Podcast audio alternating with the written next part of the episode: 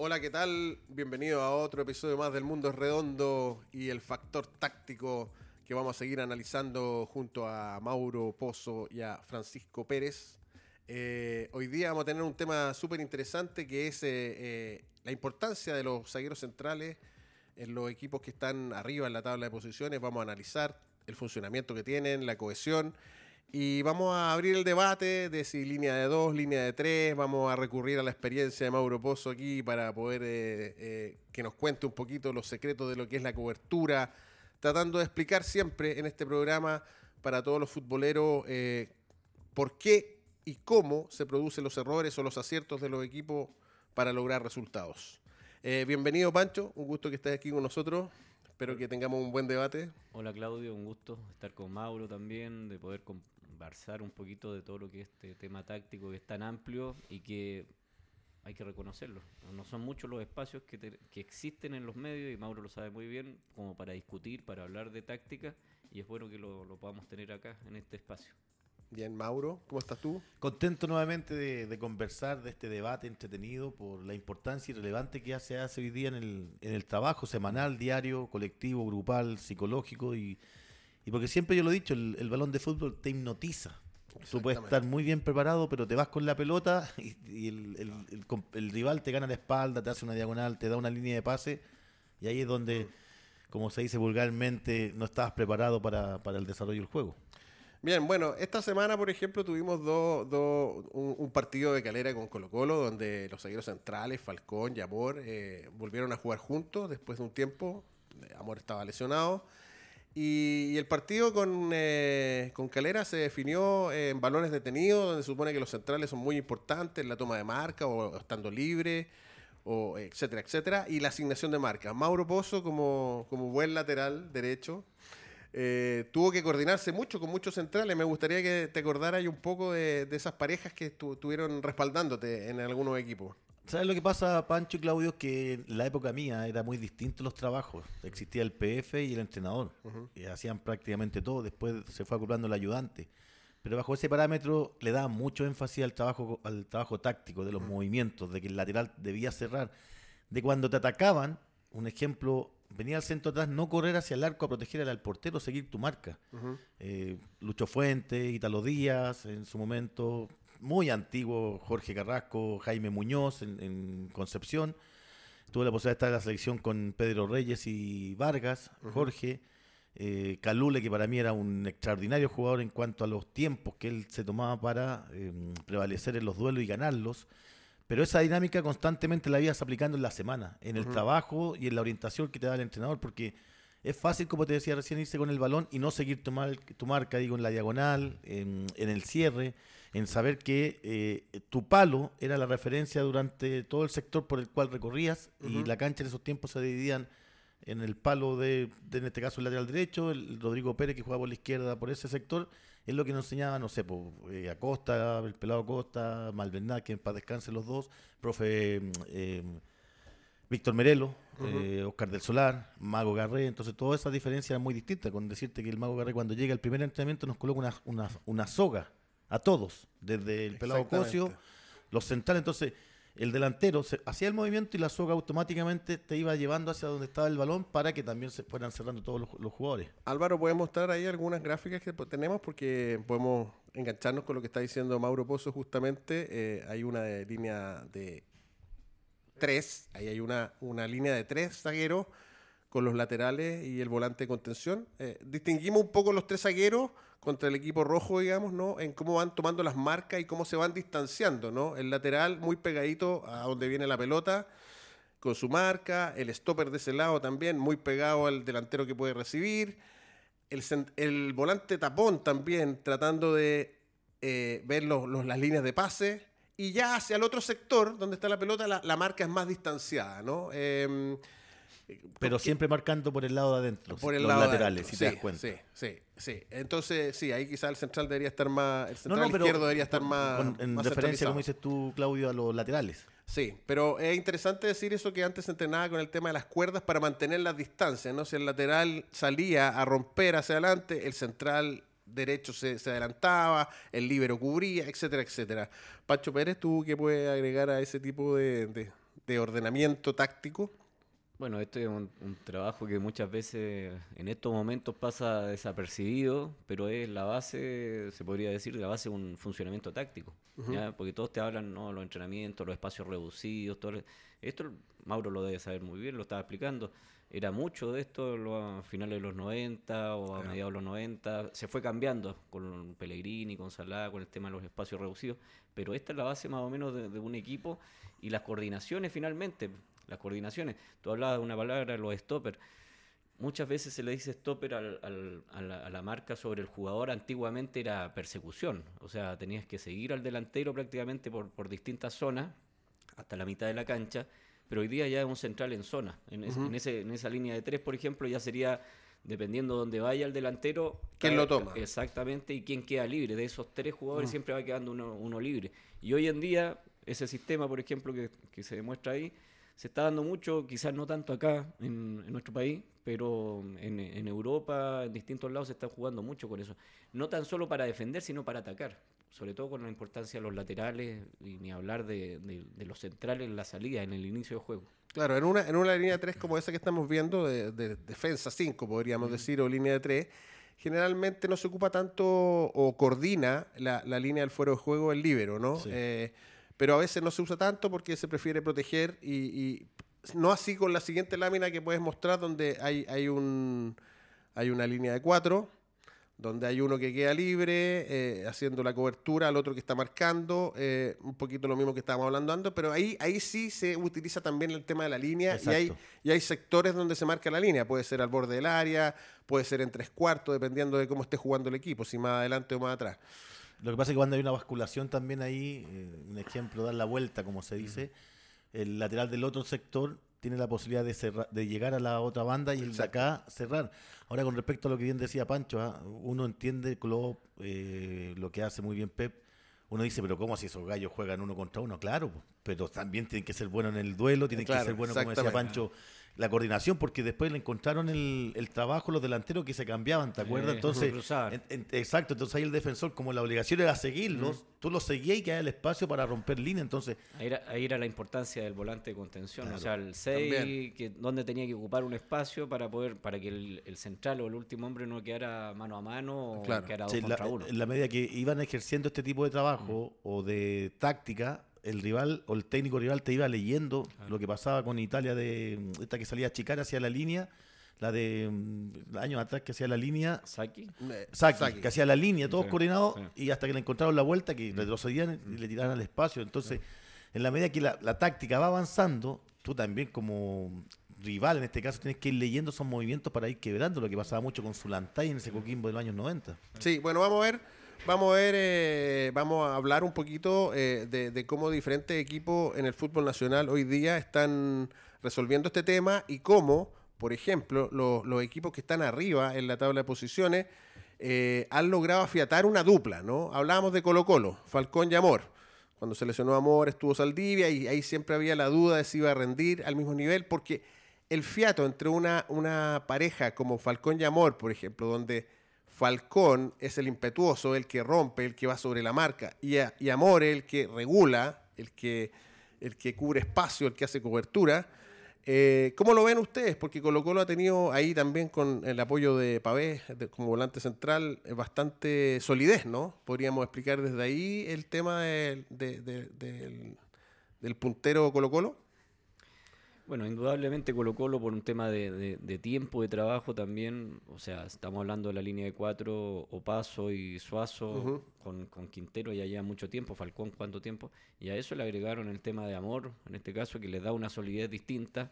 Ayer alguien me puede decir no perdió Colo Colo, claro, perdió, pero por situaciones de, táctica fija, que otra, otro aspecto del juego que es clave hoy en día, pero en esa línea de cuatro obviamente ya, ya tiene un, un funcionamiento, tiene una coordinación en este caso, y eso le permite en, el sentido de, saber cuándo pasa o paso, cuándo pasan los, laterales en este caso. Quién se abre, quién cubre. Y un, punto importante, podemos tener diferencias, puede ser, quizás yo puedo tener una concepción mejor o peor de algún jugador, pero tanto Falcón como Amor, están preparados de, una u otra manera para jugar con, espacio a la, a la, espalda, o sea, salir a achicar, ganar los duelos, saber cuándo cerrar quizá uno mejor que otro, ¿ah? pero a mi entender hay un trabajo ahí importante de, de Quintero. Yo, quiero polemizar en ese sentido porque en la competencia internacional eso no les bastó. No tuvieron esa capacidad individual, digamos, en la velocidad, como sí la tienen en el campeonato nacional. Entonces también el, el entrenador tiene que entender que dependiendo de los rivales es como yo voy a jugar, ¿no? Si voy a jugar más arriba, más abajo, cuánto espacio voy a tener en la espalda, etcétera, Pero etcétera. Eso, eso es el manejo de, el manejo de resultados. De repente es muy mal visto que, que vas ganando. Por ejemplo, Colo Colo tenía una llave prácticamente cerrada con, con Inter. Fue 2-0 ganando.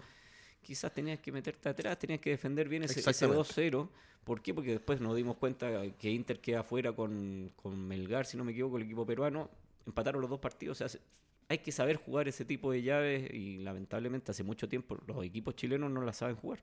Y hay que entender además que para hacer dupla central en equipos grandes, sobre todo en Chile, son distintos porque el equipo, en este caso Colo Colo, Católica o la U, que son los, los- los llamados grandes acá en Chile, te salen a presionar, quedan con muchas espaldas vacías, hay, hay mucho espacio, entonces si no eres rápido, no estás atento a las coberturas, el complemento ideal, o sea, tú ves hoy día la Universidad de Chile que no ha podido encontrar esas duplas centrales y ahí están los números, las estadísticas.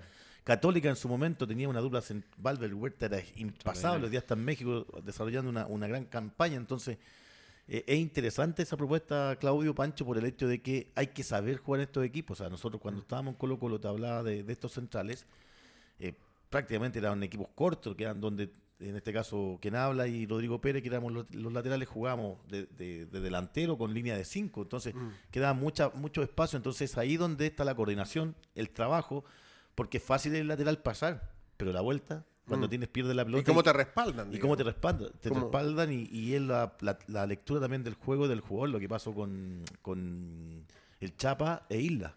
Nunca supieron resolver la gente la U producto de no hubo cobertura, no hubo trabajo en equipo y al final se fue diluyendo y a la larga lo gana por 3 a 0. Vamos a ir matizando ahí un poquito con, con los equipos que no le ha ido bien, ya que lo mencionaste tú, ¿no? Católica el primer semestre tenía a un central como Nahuel Paz, grande, que venía de la liga italiana donde jugaba súper protegido, y tenía que jugar eh, con distintas parejas porque tampoco se pueden afiatar, porque se lesionó Ampuero, porque después estuvo hasta Uraga, hasta Uraga eh, con mucho espacio en la espalda, jugadores que no son tan rápidos, y ahí, bueno, vemos que Católica está pagando eh, eso, la pérdida de puntos del primer semestre, con esos centrales, en lo que está pasando en el campeonato. ¿Cómo lo ven eso? Ahora se arregló un poco con Jagelmacher y Ampuero, que han podido ser un poquito más sólidos que los anteriores. Bueno, todo, para mí todo depende de la calidad individual que le, que le, que le agregas tú a esa línea defensiva. Tú lo estabas diciendo recién, con algunos jugadores no dan el, el ancho como para haber eh, funcionado, con el mismo técnico incluso, que no, no, pu- no pudieron conformar una buena línea de cuatro, una buena línea de, de, de central en este caso. Pero Cajelmacher y Ampuero, que Ampuero quizá ha sido el más, el más parejo de los últimos años de Por Católica. fin. Exactamente, porque ha tenido lesiones. Después tenido de montón- Huerta, como Claro, ha tenido un montón de situaciones complicadas, pero él prácticamente es uno de los jugadores más fuertes en la, en la línea defensiva y a eso le agrega un jugador como Cajelmacher que le da eh, otra, otra jerarquía, se podría decir, y sobre todo lo que decía el Mauro, o sea, jugar mano a mano, ganar los duelos. Hoy en día eso, yo te digo, es fundamental. Yo me quería colgar de un, un tema, o sea, antiguamente los laterales, de y todavía pasa, que pasa, o sea, se, se va al ataque uno de la línea de cuatro y se queda el otro. Hoy en día eso tiene tanto trabajo que hoy en día se te mete el, El, centra- el el, volante. el volante, El cen- volante. el volante central y suelta a los dos laterales y le da amplitud. En este caso pasa a quedar casi con una línea de tres y los laterales pasan a una segunda línea. Entonces, eso es parte de toda la, la- la- trabajo. la variante que, que hay hoy en día. Antiguamente también estaba el tema que te respaldaba o te relevaba el- uno de los contenciones, que se cargaba un poquito a la, a la banda. Y la que no eran mixtos en esos No, años. Doble era- contención. Eran Claro. cuatro, ¿no? Y teníamos, o sea, se repartía en la cancha, un Sí, contención al lado derecho, otro al lado no, izquierdo. pero tenían claro. más funciones en, en el sentido defensivo. O sea, no, no tenían prácticamente labores en el tema de ser mixto, de, de llegar a una segunda línea, de llegar a, a la zona de, de ataque, a terminar una jugada. Quizás podían llegar con el tema de término de, de jugar, remate al arco, ese tipo de cosas. Pero hoy en día son prácticamente los motores del equipo, los, los interiores, los volantes de contención. Pero no está obsoleto, no está obsoleto eso todavía. Yo creo que en determinados momentos tú lo puedes ocupar, ¿no? Eh, eh, todos tienen que ser buenos para la pelota y la marca, ¿cuándo? Digo yo. Yo, yo criticaba en el programa anterior que Ojeda con Morales me parecen dos, dos volantes de contención muy, muy buenos técnicamente, tienen buen pase, tienen buen juego, pero la marca y la cohesión de que sale un volante hacia la derecha y el otro se mete detrás y hacen este movimiento parecido al del libero con el stopper. A veces no se ve eso, ¿no? Y quedan espacios al medio donde, donde no hay retroceso, ¿no? ¿Cómo lo ven eso? Lo que pasa es que, a ver, si nos enfocamos en lo que es hoy día la metodología de trabajo es muy distinta. O sea, se, se hace mucho rondo, que específicamente en su momento Cruyff lo dijo, que ahí desarrollas todas las ideas de, juega, de juego, digo, aparte sacando que ahí no puedes ejecutar un tiro al arco. Todos los demás sí. Haces el rondo, te apoya el compañero de atrás, eh, vas basculando, vas eh, manejando esa cobertura. Pero hoy día creo que los momentos han cambiado. Todos los entrenadores, independientes de los números en su mm. estadística y en la posición, entrenan, trabajan. De alguna u otra forma eso es válido. Después ya viene el trabajo colectivo, como bien decías tú, la percepción en cómo llegas al, jugador de fútbol, eh, cómo trasciendes también en, el tema de camarín, en la llegada, en, cómo vas, porque son distintos caracteres. Entonces mm. tú te das cuenta de que algunos son más efusivos, otros son más para adentro, y esa capacidad eh, de liderazgo que tiene el entrenador la tienes que ir plasmando en este trabajo, porque mm. imagínate un, un central que no tenga liderazgo, que no hable, que no sea fuerte, y un stopper que quiere decir una putía que se da mucho el fútbol y se da para abajo. Entonces tienes que tener también ese equilibrio para sostener eh, a jugadores que eh, tienen personalidad, que saben manejar los tiempos y que aprenden rápido esos movimientos, porque el colectivo a veces trasciende más que lo individual y eso se nota sobre todo los que van en los primeros lugares, Ñulense, Cobresal, Unión, Colo Colo. Lo vamos a mostrar, o sea, lo vamos a decir. Ah, adelante. no, no, está perfecto. me da Ñublense, el segundo del, del, campeonato. Juega con dos centrales, con línea de cuatro. No, no, no lo vamos a mostrar porque es un poco el mismo esquema, pero quiero ir a los nombres específicos. Hablamos de Falcón y Amor. En Ñublense está Caroca y Vargas. Mira. Dos centrales, quiero decir dos cosas antes que. Dos centrales que no son altos de envergadura, que son. Caroca puede ser un poco más rápido, Vargas parece ser un gran tiempista. Entonces aquí ves cómo hay otro tipo de jugadores que pueden formar una buena dupla y que ha sido la que se ha mantenido en, en Ñublense casi todo el año, ¿no? Caroca con, con Vargas y que Ñublense sufrió cuando se lesionaron algunos de ellos dos. Absolutamente, en, el caso de lo que tú estás comentando tienes mucha razón, son jugadores quizás más rápidos, más ágiles para las coberturas, quizás tienen una buena salida. Lectura del juego. Y, lectura del juego, o sea, mm. estamos hablando que Vargas se formó en un O'Higgins que, que tiene toda una metodología de juego de los centrales, donde salió Vidal, salieron un montón de centrales que, que tuvieron al alero de Berizo, por ejemplo, que, que tuvieron un buen, un buen recorrido ahí. Y lo de Caroca también lo mismo, o sea, un jugador que tiene buen pase, tiene buena entrega, pero ¿dónde está el, detalle? En el juego aéreo. En el juego aéreo y en el juego aéreo tú tienes que tienes dos opciones. Si tienes centrales bajos, tienes que evitar la posibilidad que te envíen los centros, o sea, eh, cubrir bien los, laterales. Absolutamente. ¿Por qué? Porque si no te pasa lo de ayer. Lo de ayer con, con con el gol de. Estamos hablando de Figueroa, que, mm. que se mueve muy bien en el área y que cabecea muy bien. Pero eso lo tienes que tratar de complementar de alguna u otra manera, porque si no te van a llover a centros de, diagonales, sobre todo, a la espalda del entre central y lateral. Ñublense lo, lo suple con posesión de balón. Sí, pero mira qué interesante lo que hablamos de los centrales. ¿ah?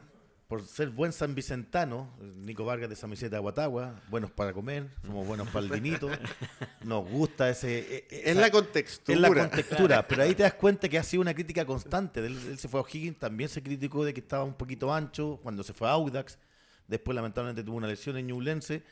Y es un gallo que sabe correr la cancha. Ahí te das cuenta la lectura de juego que él le da. Porque a lo mejor eh, uno dice, no va a llegar. Pero lo hace porque rapidito, en reacción, se para bien. Es muy difícil que Nico Vargas junto a Caroca pierdan un mano a mano. Y, pero lo que dice Pancho es, pero sería ideal que todos los tuvieran así. Si tienes centrales de baja estatura, tanto mm, los dos laterales que mm. tiene Ñublense, Campuzano, Campuzano que, y normalmente Cerezo. Cerezo son muy aguerridos, son muy inteligentes, mm. son rapiditos a la hora de poder... Difícil que le ganen un duelo. Entonces, mira, hablábamos de los centrales católicas de la U, que son altos, distintos, versus dos jugadores un poquito más bajos en estatura, pero mucho más inteligencia en el juego que lo que te proponen en la defensa ñublense. Mira, vamos a ir matizando, matizando porque es entretenido. otra, otra variante es la que hace Everton, ¿no? Con la línea de tres. Eh, si quieres la podemos poner de nuevo en imagen la línea de tres eh, pero Everton, por ejemplo, que es un equipo que ha sido súper regular en lo defensivo, que ha pecado quizá en algunos momentos del campeonato de no hacer tantos goles. No, es la otra línea, la otra. Eh, juega con Barroso, Echeverría y Oyarzún. Prácticamente no lo ha cambiado nunca, ¿no? Eh, Y ahí tenemos lo que estábamos hablando aquí en el ejemplo, ¿no? Una, una- un trío de defensores que ha estado afiatado durante todo el campeonato y que incluso se dio el lujo de ceder a Pereira, ¿no? A, a- a- a- a Calera, ¿no? A Sí. Calera. Eh, confiando mucho en lo que hacen estos tres jugadores. ¿Qué podrían decir Y de tenía un jugador también que se lesionó del cruzado, no recuerdo, y que se volvió a lesionar un chico Cristian. Díaz. Cristian Díaz, sí, que es sí. muy buen jugador, muy, Sí. y que lamentablemente se volvió Ya, a está- romper. ya creo que está medio recuperado. Sí, Está- estaba está- recuperado sí. y se volvió a romper el cruzado. Así que Aquí está lo que tú decías también, con laterales que avanzan mucho, que son eh, muy ofensivos, eh, ha ido turnando distintos jugadores en esa zona, pero específicamente en esa línea de tres, con la experiencia de Barroso eh, y con Echeverría, que es un multifacético, ¿cómo lo han visto ustedes en el, en el campeonato? Ahí en, el, en- en lo de Everton, yo creo que volvemos al tema de los jugadores importantes, más allá de la, de la edad, hay que darle valor también a la trayectoria. Mm, la No experiencia. eh, absolutamente, yo creo que cada día más va a costar encontrar ese tipo de centrales, ponte tú como Barroso, que son líderes, estaba hablando de Vargas. No, Barroso no sé qué estatura tiene, pero tampoco uno de los Sí. centrales Alto. importantes. eh, Pero de- tenemos buen juego aéreo. tiene buen juego aéreo, tiene don de mando, tiene la ubicación, que es fundamental en una línea de tres. Entonces, ese tipo de situación, una línea de tres, por, por decirte una cosa, no es lo mismo que esa línea de tres juego Oyarzún de, de último o de, o de central central. Es la lectura del juego la que te da la posibilidad. O sea, esa, esa línea de tres con otro defensa central de último es totalmente distinto. O sea, más allá de que lo que uno piensa que, que Menellini le intenta dar es que Echeverría tenga una buena salida, porque ha sido volante, que Oyarzún, siendo zurdo, te pueda dar un buen pase, te pueda dar una habilitación larga por, por izquierda. Entonces, esa línea de tres ya te transforma también en un tema ofensivo, que no, es- no solamente el tema a línea de tres y al tiro se piensa, porque acá en Chile estamos dados a hacer que, o mandados a hacer por el tema de juega con línea de 3, al tiro te dice no, línea de 5, están todos metidos atrás. No, la línea de 3 también puede ser para soltar de una buena vez a los laterales y jugar en campo contrario. De, Ese- ese es de hecho, fundamento. Everton tiene dos volantes mixtos que son Madrid y Berrío, Sí. que van y vienen, digamos, muy dinámicos. eh, o Sánchez, que también es otro que ha Y jugado ahí. Echeverría que te maneja prácticamente todos los sistemas y en Exacto. todos los puestos. O sea, Exacto. tuviste que ahora en el partido anterior. Subió. subió un poquito y tuvo Sí. todos los goles. Y ojo a lo que dice Pancho, pero es espectacular la radiografía que da, porque para mí, los últimos años, hay dos grandes centrales que han llegado a Chile, a Chile Barroso y Victorino. Sí, para sí, mí. sí. Creo que de ahí en más pueden llegar otros jugadores, pero son los dos mejores centrales que han llegado, por lo que bien dices tú, Pancho. Liderazgo, con, la pu- con la pura voz, te van manejando, anda, cierra, y él, después, como dice, decía un técnico, se abanica. se abanica, producto que ya llega muerto el delantero cansado o ya está algo trabado, salen jugando, elaboran bien. Y comparto, las pocas veces que ha perdido algún mano a mano Barroso en su tiempo victorino eran expulsados. Entonces Mm. se nota también que con la boca tú puedes jugar y entender bien el juego. Y en eso, en eso también, creo, Mauro ahí, Claudio me pueden corregir. Eh, Vilche, el que fue central y que ahora está en Calera, eh, en Colo Colo andaba a los tumbos, estaba muy complicado, en Colo Colo sobre todo, y cuando llega Barroso, si no me equivoco, alcanza a Sí. jugar con Barroso, Mm. salen campeón con el. Tito Tapia de técnico. Entonces, ahí tú ves la importancia. Victorino De afiatarse. Claro, Absolutamente, ¿no? Victorino llegó, si no me equivoco, firmó un contrato y el, llegó el lunes y el miércoles ya estaba jugando Copa Sudamericana. Inmediatamente ordenando, manejando la línea defensiva. Entonces, eso a un técnico le facilita mucho el, el tema. Después está el tema, como decía Mauro, trabajo táctico en la semana, trabajo por línea, eh, trabajo de sistema de juego, de organización, de funcionamiento. Pero yo voy a otro, a otro punto, más allá de lo que estamos tocando. ¿Dónde está el tema? Yo creo que podemos trabajar muy bien los técnicos, como decimos nosotros, podemos tener el librito completo, pero si no le llegamos al jugador, si no logramos trabajar, porque podemos- todos, todos trabajamos en la semana, Todos. todos, todos, y no, eso no es verso, que no, todos, todos trabajan. El tema es el fin de semana, si eso se demuestra en la cancha o no. Y ahí está la credibilidad. Antes era el técnico y el PF, como decía Mauro. Hoy en día es todo un cuerpo multidisciplinario el que está, tres, cuatro, cinco personas que para poder llegar al jugador y que el jugador entienda y lo comprenda también. Porque pu- no puede, tú- Estoy de acuerdo, tú pero- puedes, tú puedes decir, no, yo quiero, yo, yo soy central y a mí me gusta jugar en línea de cuatro y el técnico quiere jugar en línea de tres. Entonces ya, ya se produce un cruce. No, claro, hay Entonces, que- la credibilidad, la convicción, yo te digo, eso para mí, la, la conducción de grupo que hablaba Mauro hace un rato atrás, es lo fundamental también de un- dentro de un sistema. Totalmente, y ahí puede haber flexibilidad incluso del DT, pero dependiendo de los jugadores que tiene, si juega con tres o con dos. pero, pero también algo que tú estabas diciendo y que lo estaba diciendo el Mauro, lo importante de que los jugadores tengan liderazgo Más allá de todo lo que se entrena, que lo dijo el Mauro, todos los entrenadores entrenan y, y ponen... Pero dentro de la cancha, por eso yo hablaba del fiato de sus jugadores, de cómo se comunican, de cómo uno ordena y el otro ejecuta, por ejemplo, porque yo creo que eso siempre pasa, ¿no? Hay uno que da más órdenes y el otro es más dúctil. Eh, eso es importante, eso no se trabaja tanto, digamos, eh, tiene que ver con los factores individuales de los jugadores, ¿no? Sí, vemos el caso de nuestro gran Gary Medel, que empezó como volante Claro. mixto y hoy día estar en Italia es uno de los centrales o stoppers más bajos de la liga italiana. Claro. Y así todo es referente, Pero ordena, figura, habla todo el partido. maneja, es Claro. tiempista. Ahí te das cuenta de que puedes ir mutando y hay muchos eh, jugadores hoy día que se están formando. El caso de Jonathan Villagra, que aprovecho de enviarle Sí, saludo a, sí, a- sí. somos de San Vicente, la Orilla Pencagua, a, su papá, el Parafina, que le decimos cariñosamente que murió la mamá, lamentablemente. Joven tiene que haber Sí, sido, ¿no? sí, muy joven, murió lamentablemente de cáncer, que ayer no pudo Lamentable. jugar Jonathan por esta situación, así que mi abrazo y mi respeto. Él sabe manejar mucho los tiempos. eh, por ahí lo que se critica a lo mejor de, de los dos centrales jóvenes de la U, que el que viene de Huachipato, los dos tapias, y el formado en, en la Universidad de Chile. Entonces, hay categoría, la tienen. Hay trabajo también. Pero el, el colectivo el que a veces te ve las falencias producto de que llegas tarde a la cobertura, no sales a, a- pierdes los duelos, te das vuelta en un, en un tiro al arco. Y todas esas situaciones también es, es porque tú tienes adelante a los volantes mixtos que también cumplen esa función de Coordinación, y coordinarse con ellos en, Claro. en- en defensa. Es Sí. que en, en eso también hay que ser bien claro, es como, es como en el fútbol de, de barrio, las ligas, el fútbol amateur. Eh, te hacen un gol, la culpa es de, la, de los arqueros o de la línea defensiva, pero nunca de los volantes. Sí, Acá en el fútbol profesional estamos hablando que es todo un complemento para que el, el jugador, o sea, un equipo pueda defender bien o atacar bien. Pues muchas veces le caemos a los dos centrales, pero no vemos lo que estabas diciendo tú, Claudio, no vemos los dos volantes que tienen delante. Si no le tengo confianza a estos dos centrales, no tienen tanto recorrido o no están acostumbrados a jugar juntos, no tienen el- el- la cantidad de partidos, no puedo colocar dos volantes que no tienen el entendimiento o no se posicionan bien en la marca. O sea, tú decías, Ojeda y Morales quizás pueden ser, por ejemplo, en la Universidad de Chile, pueden ser muy buenos en, en entregar pases, pero primero tengo que, que cubrir bien ese triángulo ahí en la parte delante de los dos centrales, si no le tengo confianza. O sea, tengo que partir primero de mi línea defensiva para poder ir a atacar. Y ahí es donde yo creo que, por ejemplo, en, en el caso de, de López, donde se están equivocando un poquito. O sea, hablaban, hablaban del tema defensivo, que le iba a dar más impronta defensiva. Le han hecho más goles, yo creo, que en el, en el, en el primer torneo. Tiene más goles recibidos. Entonces, Sin duda. ahí tú, tú te das cuenta que es un trabajo de líneas. No, no todo es, eh, como dicen hoy día, todo trabajo de fútbol reducido.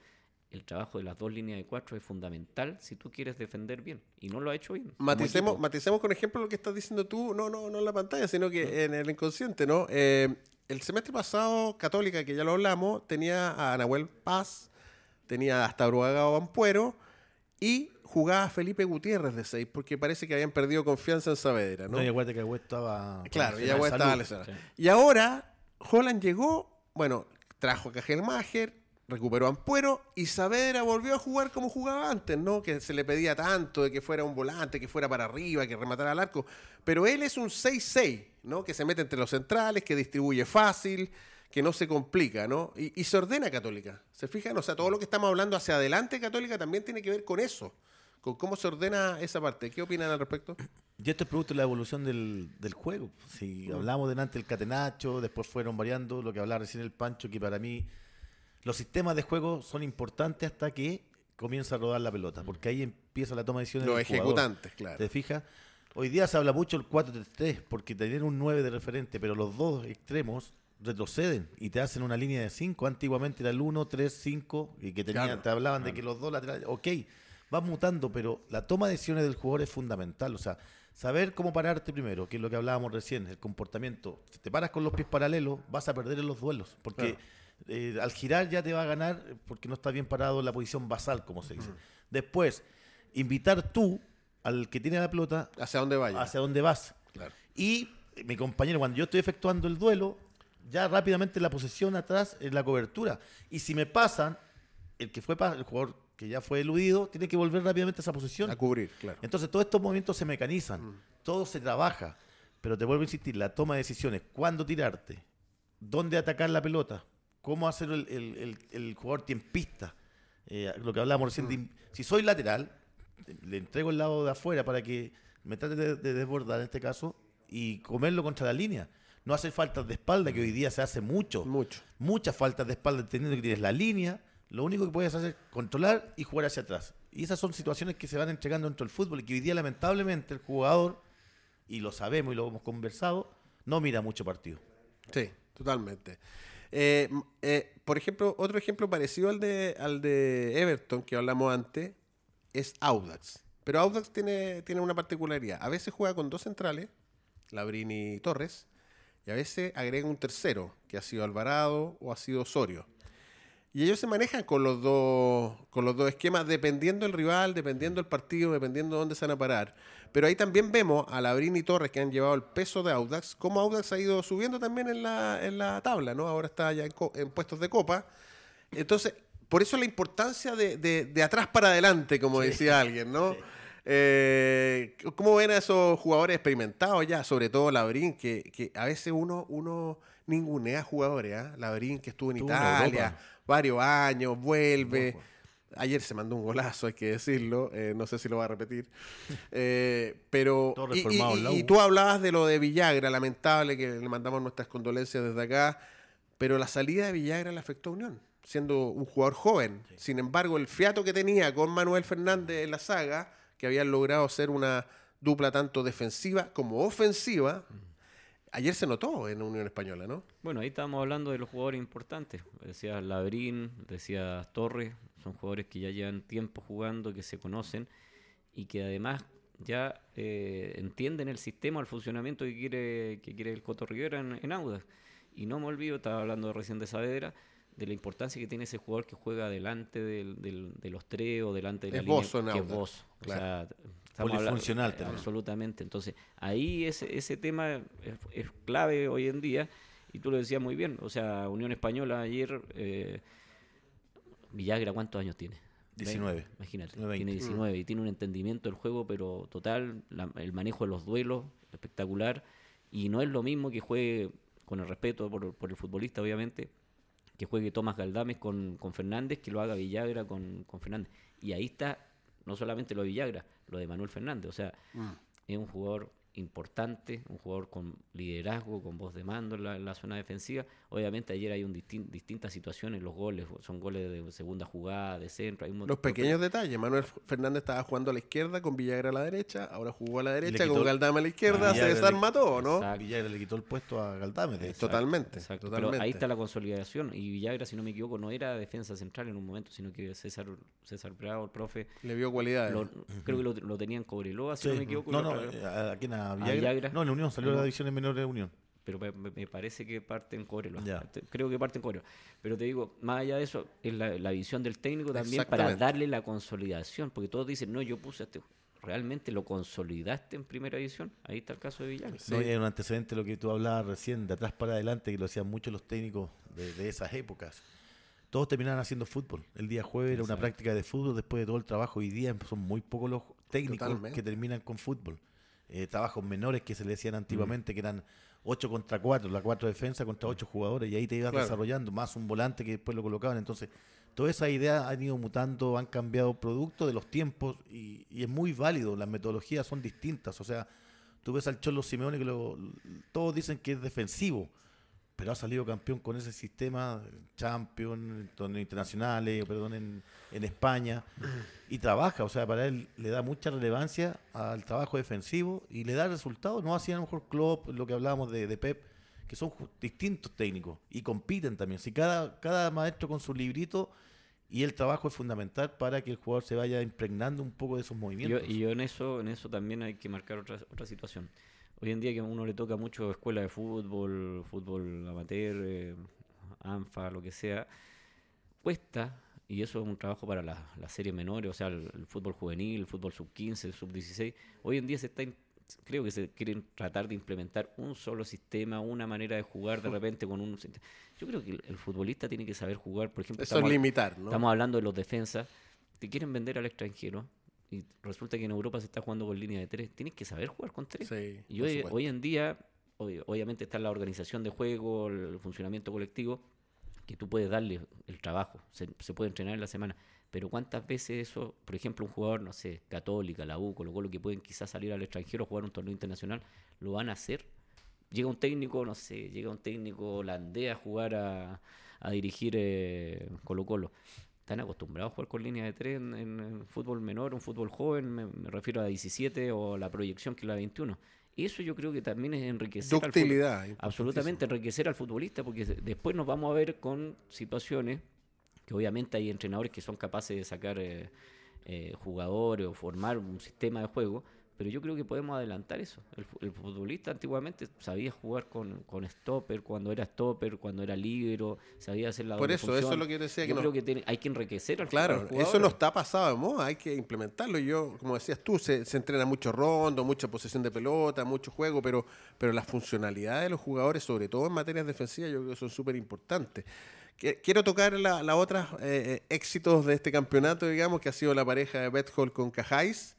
Cajáis, que yo es un jugador que encuentro que tiene experiencia, pero uno lo ve pesado y todo eso. Con la velocidad de Bethol, con la marca de Bethol, también se han coisoneado como una buena dupla en Curicó, eh, con dos laterales también importantísimos. eh, pero ahí tuve dos centrales que parecen no ser tan rápidos en el caso de Cajáis y que juegan prácticamente solo con un volante concentra- central porque los, los laterales van y van, digamos, ¿no?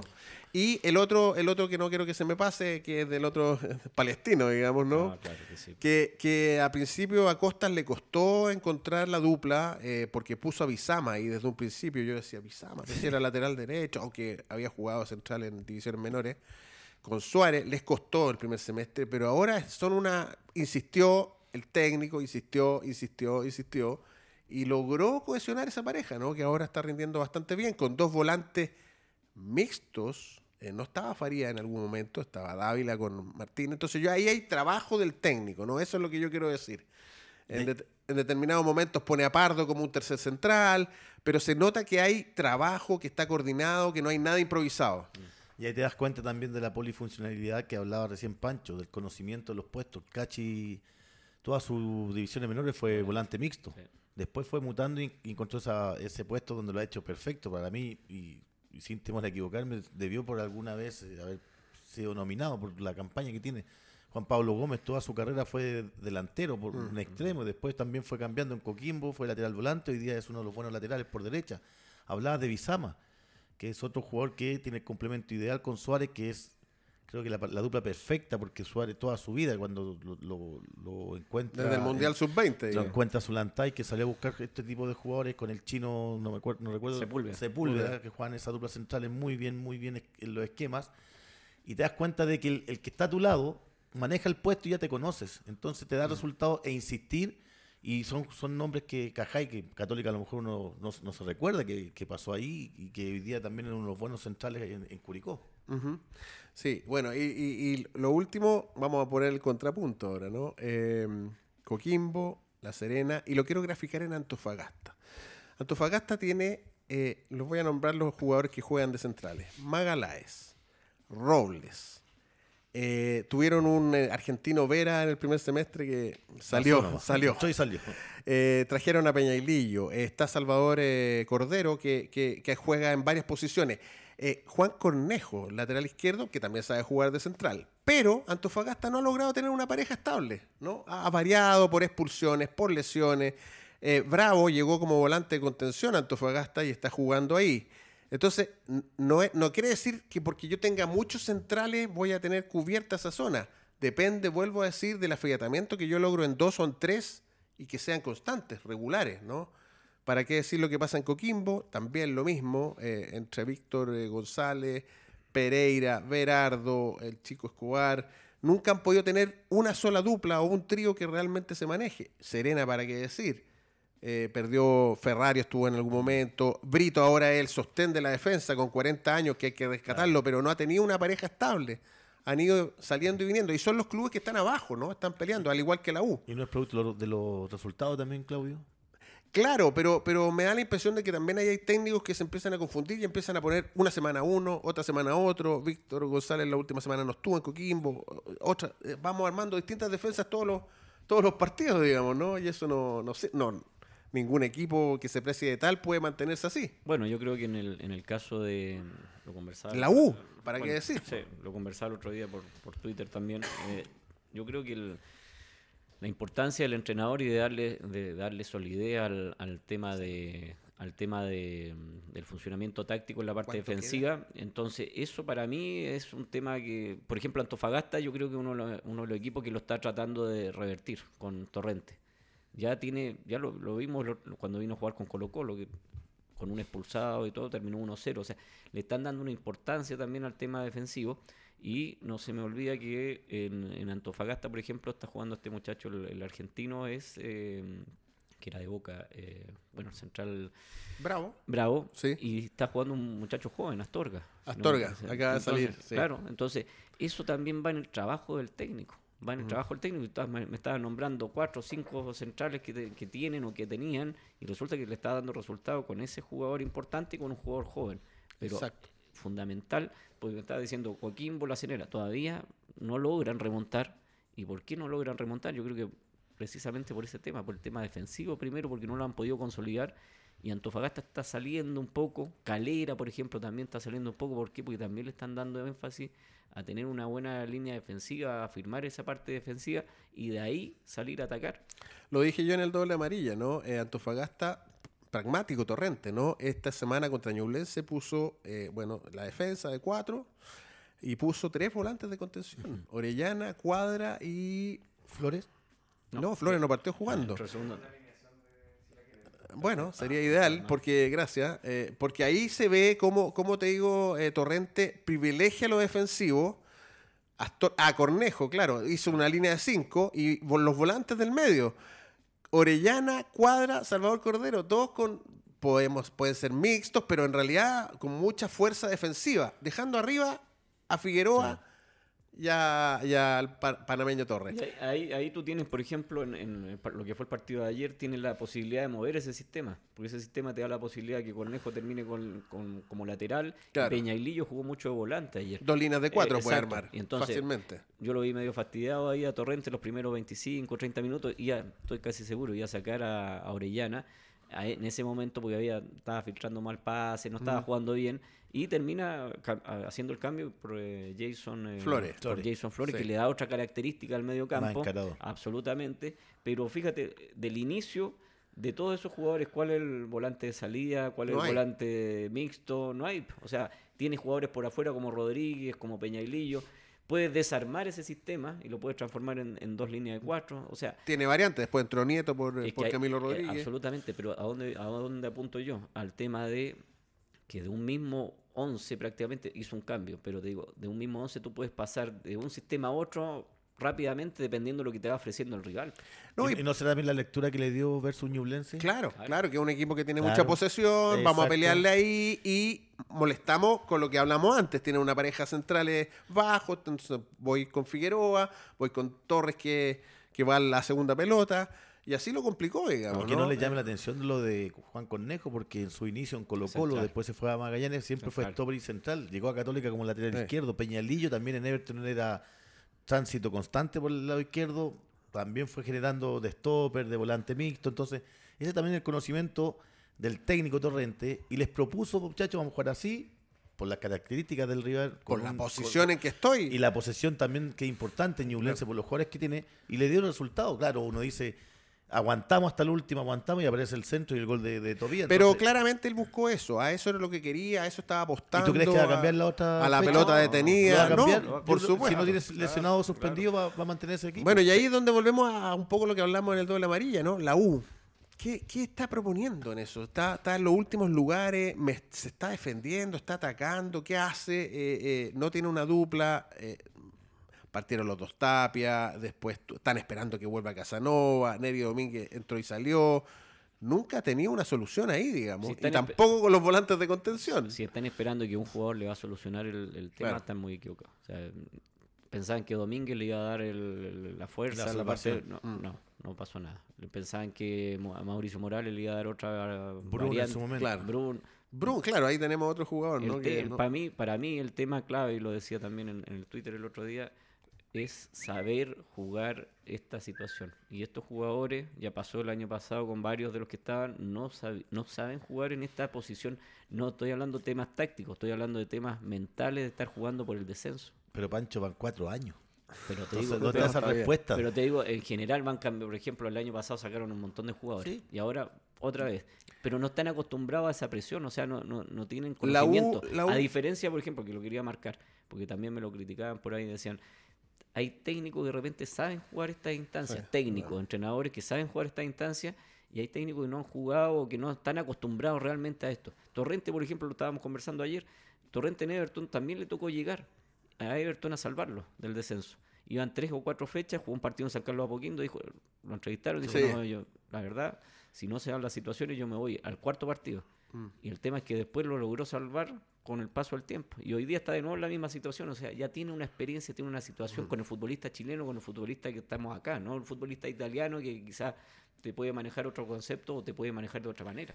Pero eh, sentándonos en la U, por ejemplo, ¿creen que para estas últimas seis fechas que quedan eh, debería hacer una dupla Brun, que va a volver, eh, con, eh, con Neri Domínguez y poner a, a- quizá a Seymour con Ojeda de volante de contención y a, a esperar a la a la experiencia. a la experiencia, a, a- a jugadores y no quemar más a Bastián eh, Tapia. Tapia. y, y a Morales, por ejemplo. A mi entender, lo primero tiene que fortalecer es el trabajo de la línea defensiva. Y, y Brun, a mi entender, llegó como volante de contención, si no me equivoco. Sí. Bueno, Entonces- quizás subirlo un poquito. Entonces tú tienes la posibilidad, si quieres realmente sacar puntos, en esta instancia tú necesitas sacar puntos. Si ganas 1-0... ¿No podría la U hacer lo que estaba Bueno, haciendo Perfectamente, Antofagasta? Ya, perfectamente. eso. El, el año pasado se criticó mucho los últimos partidos, asumió Romero, si no me equivoco, los últimos partidos en la U. Y lo primero que...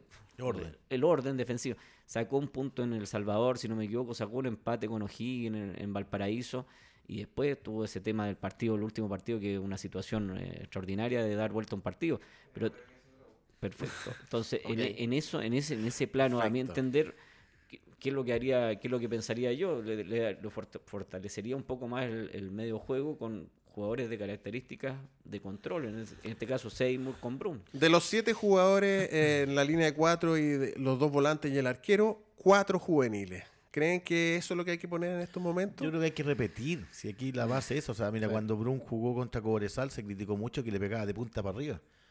¿Y, y cómo salieron? Clasificaron a la otra fase. Entonces, no será muy, muy lindo el juego, pero bajo esta instancia, esta presión, mientras más lejos de- del arquero de campo esté la pelota en, en la, en la zona de seguridad, creo que es lo más factible.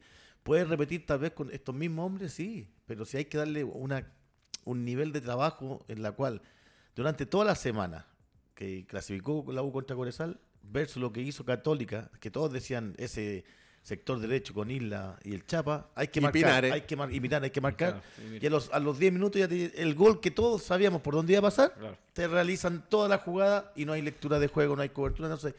En ese trabajo- esquema, en ese esquema, ponlo, ponlo de nuevo, en ese esquema, ¿viste a Ojeda, Castro y Poblete realmente conteniendo a Pinares, No. eh, Isla y el Chapa? Y el Chapa?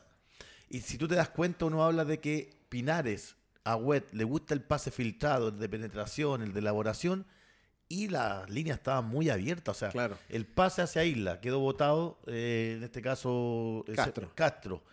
Después no siguen la marca. Ojeda no siguió a Pinares. Después se van todos hacia el arco cuando hay el centro atrás. Claro.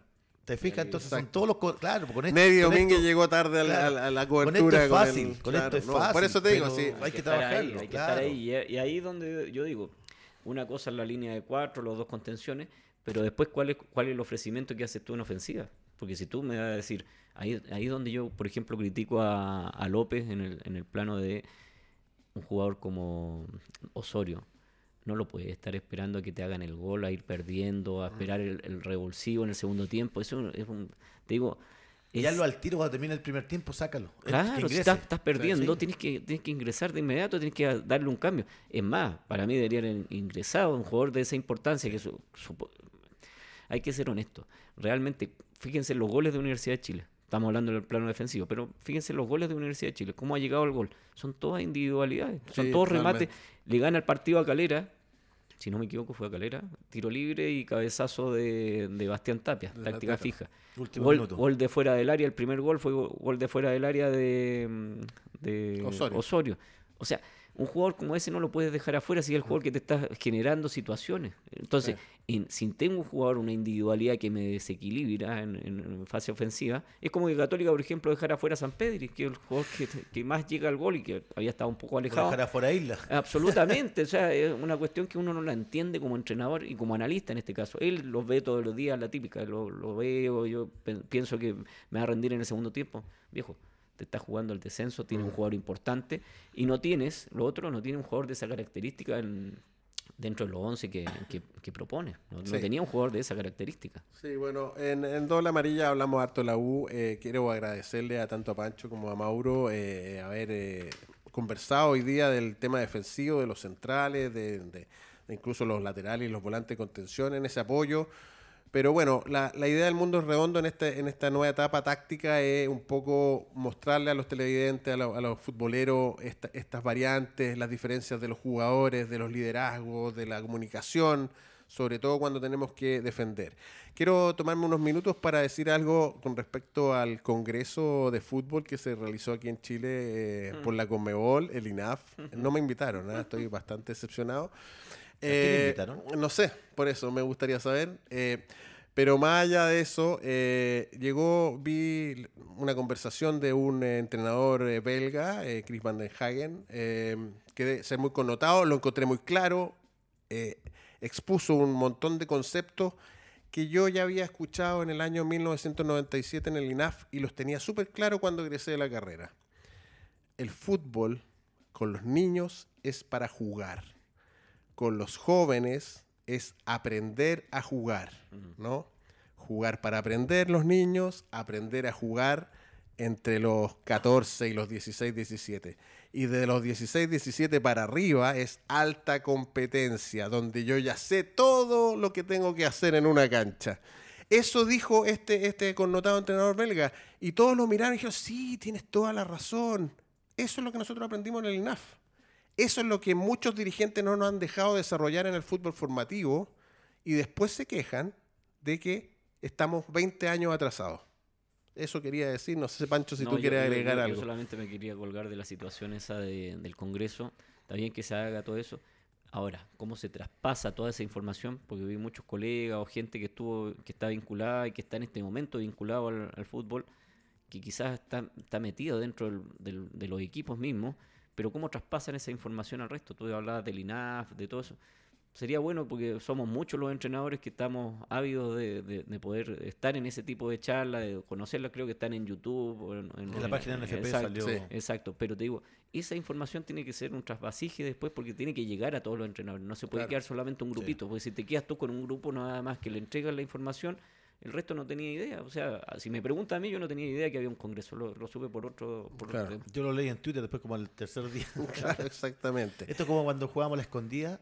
Y para que te quiten un poco el tema, te dicen, usted se va a esconder acá y ves que juguemos aquí se esconde. O sea, ahí ya te quitan la creatividad para el niño que está aprendiendo. Sí, me parece súper súper importante porque es verdad eso. Hay técnicos que en realidad están, este, quieren, están en el fútbol formativo, pero en realidad quieren llegar al primer equipo.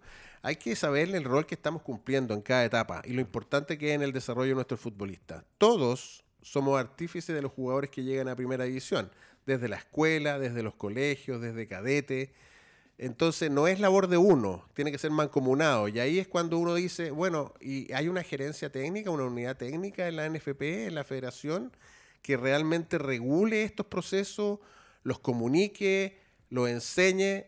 Muchas veces se le carga las tintas al INAF, pero el INAF en realidad es un centro de formación técnica, lo voy a decir así, para entrenadores. Pero después tienen que haber directrices de la dirigencia de la federación para, como decía Pancho Pérez, eso se lleve a la cancha, se lleve a los niños, se, eh, los niños vayan a jugar felices sin los retos de los papás, vayan a entretenerse primero, su relación con la pelota, y después les empezamos a enseñar táctica y funciones y cosas más específicas, etcétera, Ahora, desde mi punto de vista, ojalá tengamos la posibilidad no solamente de tener esta información, sino tener mucha información y que no se centre solamente que hay que trabajar de esta manera, que hay que jugar de esta manera y que hay que hacer esto. O sea, si me van a imponer eso, yo no participo en una situación así. yo creo que tiene que ser abierto. un debate constante. Aquí han, salido Católica, han sacado jugadores, Colo Colo saca jugadores de otra manera, la U ha sacado jugadores, O'Higgins, o sea, distintos equipos han sacado jugadores, Unión, ni hablar, la cantidad de jugadores que ha sacado, y todos tienen su como se podría decir, su librito para eso. Sí. No, no puede haber una imposición. ¿sí? Puede ser una, un, una línea, un cuadro, marco en este caso, que, que, nos, que nos lleve, que nos conduzca a un, a un trabajo formativo. Como en la Federación de- Francesa, por ejemplo, ¿no? exacto.